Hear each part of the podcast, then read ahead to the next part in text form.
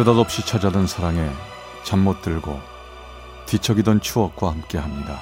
라디오 사랑극장 어느 날 사랑이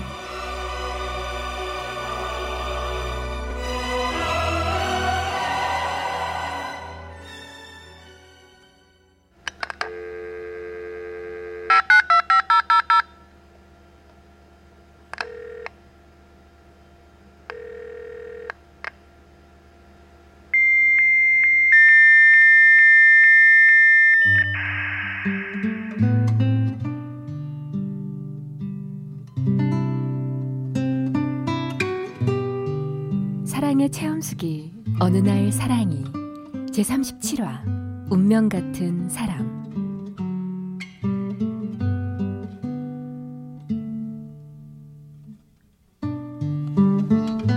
그를 만난 것은 대학교 1학년 겨울방학 때였던 98년 2월 겨울이었습니다. 저는 그때 당시 한참 유행하던 PC통신에 푹 빠져 있었죠. 얼굴도 모르는 사람과 이런저런 이야기를 할 수 있다는 것이 그 당시 어른들에게는 이해할 수 없는 일이었지만 학교밖에 몰랐던 저에게 PC통신의 채팅은 또 다른 세상을 만나는 것 같은 기분이었습니다. 그러던 어느 날 한 사람과 대화를 하던 중 이러는 겁니다. 정말 대전에 살아요? 저도 어릴 때 대전에 있는 군인 아파트에 살았어요. 어 정말요?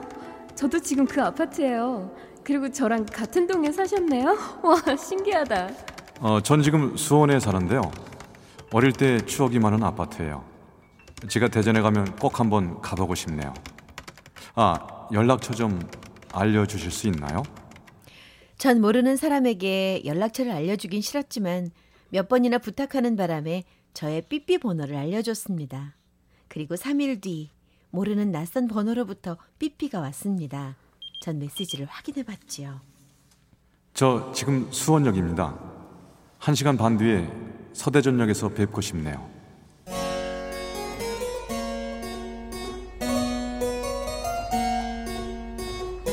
정신없이 준비를 해서 서대전역을 나갔는데 도저히 어떤 사람인지 알 수가 없었습니다. 그때 깔끔한 정장 차림의 남자가 나에게 다가와 말을 걸었습니다. 그 사람이었어요. 안녕하세요. 아, 전 한눈에 알아보겠는데 느낌이 왔어요. 그래요 반갑습니다 그 사람은 대전에 이것저것 추억이 많은 것을 보고 싶다며 저에게 안내를 요청했고 우리는 그렇게 오전 11시부터 오후 7시까지 계속 같이 있다 보니 어느덧 예전에 만났던 사람처럼 친해졌습니다. 그렇게 남자는 다시 수원으로 돌아가는 시간이 얼마 남지 않았을 때 이 남자가 제 손을 덥석 잡더군요. 실례인 줄 알지만 헤어질 때까지 이 손 계속 잡고 있을래요. 왜 이러세요 자꾸 이러지 마세요 전 그때 대학교 2학년 연애 경험이 전혀 없어서 전 어떻게 해야 할지 정말 몰랐습니다. 잘생기고 깔끔하고 여자들에게 인기가 매우 많을 것 같은 이 남자가 나에게 왜 이러는지 너무 혼란스러웠어요. 이 남자 바람둥이 아닐까? 만나는 여자들마다 이런 식으로 행동할까? 온갖 부정적인 생각들로만 가득했습니다. 그렇게 남자는 수원으로 다시 돌아갔고 그 뒤로도 거의 매일같이 쪽지와 메일을 남겼습니다. 우리 정식으로 교제했으면 좋겠어요. 허락해 주세요. 그 사람은 저의 세상을 긍정적으로 바라보는 순진함이 좋다고 하더군요. 그렇게 저희 연애는 시작되었습니다. 대전과 수원, 멀다면 멀고 가깝다면 가까운 곳에서 그렇게 연애가 시작됐습니다.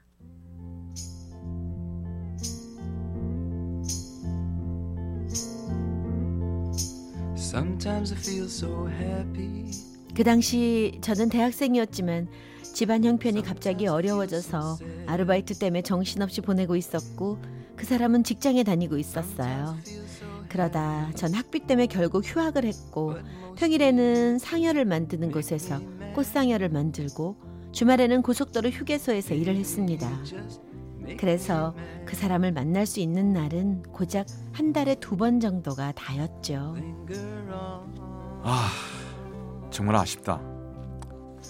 또 우리 이제 어, 언제 만나는 거야? 그러게 말이야. 나도 헤어지는 거 정말 싫어. 난 남자 여자가 만나서 언제 결혼하고 싶어 하나 고민했는데 이제 알겠어. 이렇게 헤어지기 싫어서 결혼하나 봐. 우리 확 결혼할까? 아, 정말 너랑 헤어지기 싫다. Thought of you as my peak. 그렇게 3년 정도 연애를 하다 보니 자연스럽게 가족들에게 소개를 하게 되었어요. 그리고 만남을 계속했습니다. 그런데 어느 날 대전을 내려온 그 사람의 표정이 어두웠어요. 그리고 갑자기 마시지도 못하는 술을 마시자고 하더군요. 아니 무슨 일 있어요? 얼굴에 작은 상처도 있고 이상하네. 아니야. 아, 자꾸 그러지 말고 말해봐요. 무슨 일 있죠? 사실은 너랑 나랑 만나는 거 우리 아버지 반대가 너무 심해. 헤어지라고 난리셔. 그런 일이 있었네요. 그 당시 그 남자의 아버님은 수원에 아주 장사가 잘 되는 큰 음식점을 하고 계셨고 저희 집은 아버지가 엄마의 빚보증과 지인의 사기로 집과 전 재산을 날리고 빚쟁이들에게 쫓겨다니며 힘들게 살아가고 있었습니다. 오빠 가족들의 반대는 당연한 것 같았습니다. 너무 그러지 마. 어쩌면 반대하시는 게 당연한 걸 거야. 시간 가지고 기다려보자. 언젠가는 허락해 주시겠지. 정말 너한테 미안해. 그냥 확 가족들 버리고 도망가 버릴까? 아니면 그냥 먼저 아이 낳고 결혼한다고 그럴까? 그러지 말고 기다려보자. 축복받는 결혼하고 싶어.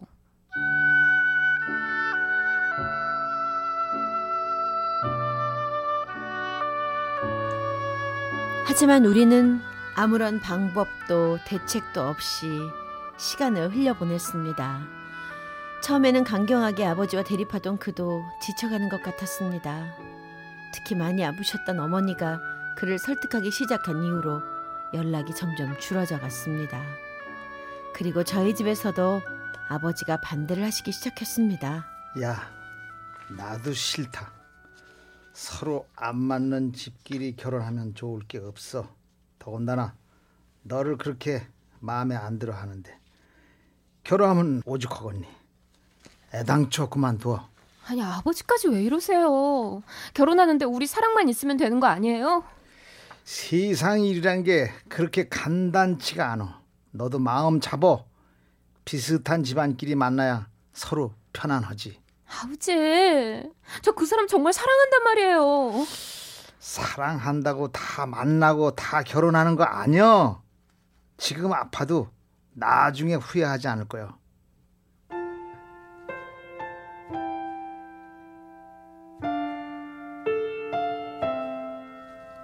아버지들의 자존심 싸움이 이해가 되질 않았지만 두 분은 너무도 완강했습니다. 두 분의 벽은 높아져만 갔고 반대는 심해져 갔습니다. 그래서 결국 저와 그는 이별을 결정했습니다. 98년 2월부터 2000년 11월까지 만 2년 6개월의 꿈 같던 연애는 그렇게 끝이 났습니다. 사랑하면 왜 행복한지를 알려준 사람. 그 사람과 이별 후 눈을 떠도 뜬 것이 아니었고 잠을 자도 잔 것이 아니었습니다. 그러던 2000년 12월 31일 밤에 잠을 자고 있는데 휴대폰 벨이 울렸습니다. 전화를 받았는데 아무 말도 들리지 않고 흐느끼는 소리만이 들렸습니다. 그였습니다. 회사 일로 대전에 출장을 왔어. 근데 네 생각 때문에 도저히 잠을 이룰 수가 없다. 우리 딱 한 번만 만나면 안 될까? 싫어요. 안 만나는 게 좋아요.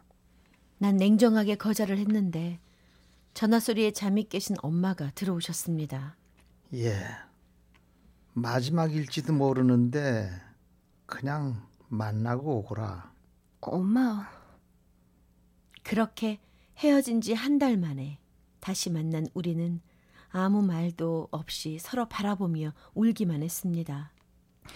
오빠, 민주야, 그저 울고 또 울고 몇 시간을 추운 대전역 광장에서 얼마나 울었는지 모르겠습니다. 너무 힘들 때, 서로 못 참을 때, 우리 전화라도 하자. 응? 알았어. 너무 버티기 힘들 때 연락할게.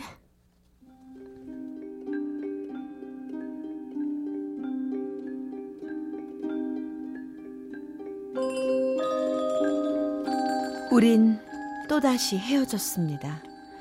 그런데 열흘 뒤 엄마가 갑자기 뇌출혈로 쓰러지셨습니다. 아무것도 눈앞에 보이는 것이 없었습니다. 그 당시 아버지는 지방에 돈을 벌러 가셨고 남동생은 군에 있었습니다. 전 그에게 전화를 했지요. 오빠, 엄마가 쓰러지셨어. 48시간을 넘기기 힘드실 것 같다는데 생전에 아들처럼 예뻐해 주던 오빠 얼굴이라도 한번 보여줬으면 좋겠는데 와줄래? 어, 큰일인데. 어, 나도 가고 싶은데 내가 가도 될지 모르겠다. 그는 망설이더군요. 한편으로는 이해가 됐지만 아무리 헤어졌다고 해도 아들처럼 여겼던 엄마가 위독하시다고 하는데 안 오는 것이 섭섭했습니다. 결국 군대 이등병으로 있던 남동생이 병원에 도착한 지 얼마 후 엄마는 결국 세상을 떠나셨습니다. 엄마가 그렇게 눈을 감으셨을 때 그에게서 한 통의 전화가 왔습니다. 여보세요? 민지야, 혹시 어머님 돌아가셨니? 꿈에 너희 엄마가 흰색 한복을 입으시고 강을 건너시면서 웃으시면서 나에게 인사를 하셨어. 뭐? 엄마가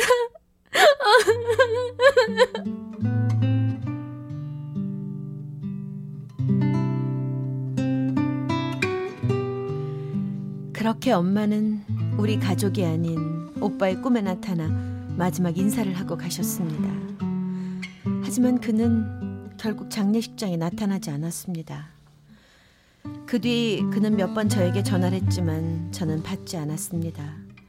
엄마가 돌아가시고 그와 이별을 한 뒤 저는 다른 사람이 되었습니다. 항상 세상에 긍정적이고 밝게 생각하던 저였지만 그 이후 부정적이고 이 세상에 돈이 가장 중요하다고 생각했습니다. 그래서 악착같이 돈만 벌었습니다. 밤낮으로 일만 했습니다. 그리고 그렇게 7년이란 세월이 흘렀습니다. 저는 한 남자를 만나 결혼을 생각하고 있었고 구체적으로 결혼 날짜와 상견례 날짜가 오고 갔습니다. 그러던 2007년 12월 어느 날 수업을 마치고 나오는데 전화벨이 울리다 뚝 끊겼는데 모르는 번호였습니다. 전 다시 전화를 걸었습니다. 낯선 남자가 전화를 받더군요. 여보세요? 노민주라고 하는데요. 전화 거신 분 누구시죠? 목소리 하나도 안 바뀌었네. 고마워. 누, 누구세요? 저는 모르는 분 같은데요. 나야. 목소리 잊었나 보다. 뭐 하긴 7년이 지났으니까. 그 사람이었습니다. 너무 놀란 나머지 전화기를 놓칠 뻔했습니다. 몇 년 전에 지인으로부터 결혼 날짜 잡았다는 소식을 들은 적이 있었는데 어, 오- 오랜만이네. 결혼했다는 얘기 들었어. 부인하고 애들은 잘 있지? 나? 결혼? 결혼 안 했어. 결혼식 3일 앞두고 안 좋은 일이 생겨서 갑자기 취소됐어. 아직 혼자야. 근데 넌 결혼했니? 남자친구는 있어? 저는요 왜 그랬는지 모르겠지만 남자친구가 있냐는 질문에 저는 그만 남자친구가 없다는 거짓말을 하고 말았습니다. 그리고 그렇게 서로의 과거와 현재를 다시 물어보며 오랜 시간 동안 그와 통화를 했습니다. 오랜 시간의 통화가 끝나고 오랜만에 편안함과 설레임을 느낄 수 있었습니다. 나에게는 분명 결혼을 약속한 남자가 있는데 그 남자에게서는 느낄 수 없는 편안함과 설레임, 혼란스러웠습니다. 그리고 그날 이후로 그 사람은 자주 연락을 했고 10년 전 그때처럼 우리는 대전역에서 다시 만났습니다.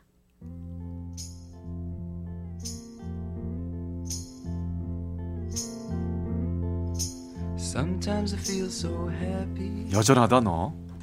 오빠도 여전해요. 꿈인 것 같다. 그동안의 세월이. 꿈이면 좋겠어요. 차라리. 세월의 흐름을 느낄 수 있는 서로의 모습이었지만 그 모습이 참 좋아 보였습니다. 그냥 만나서 밥 먹고 차 마시고 얘기를 하는 동안 너무너무 행복해하고 있는 제 모습을 볼 수 있었습니다. 결국 저는 상견례 일주일을 앞두고 결혼을 못하겠다고 말하고 말았습니다. 야, 딸. 정말 너 나중에 후회 안 할 것 같냐? 응? 네, 아버지. 결혼하더라도 계속 그 사람 떠오르고 만나고 싶다면 결혼한 사람한테 죄 짓는 것 같아요. 그러느니 차라리 파혼하는 게 낫겠어요. 음, 사람의 인연이라는 게 참 알 수 없구나. 정 그렇다면 어쩔 수 없지.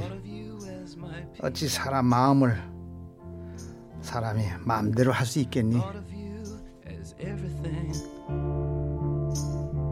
I've had but 그렇게 어렵게 어렵게 저희는 헤어진 지 7년 만에 그리고 처음 만난 지 꼭 10년 만에 다시 만났습니다. 다시 예전처럼 아니 예전보다 더 많이 사랑하기로 했습니다. 그 결혼하기 전에 양가 부모님께서 또 반대하면 어쩌나 걱정 많이 했는데 제가 올해 33살, 신랑이 35살이라서 그런지 더 늦기 전에 얼른 결혼하라고 하시네요. 21살, 23살에 만나 33살, 35살이 되어 결혼한 우리 두 사람. 저희 부부를 아시는 분들마다 저희 부부는 운명이라고 말씀해 주세요. 그리고 하늘에서 저희 부부를 너무너무 사랑하셨던 엄마가 다시 연결해 주신 거라고 말이죠. 저희 이렇게 결혼해서 잘 살고 있습니다. 정말 저희 사랑 운명이라고밖에 말할 수 없겠죠. in front of me. Linger on. 대전 중구의 노민주 씨가 보내주셨습니다. 어느 날 사랑이 제 39화 운명 같은 사람 편이었습니다. Linger on.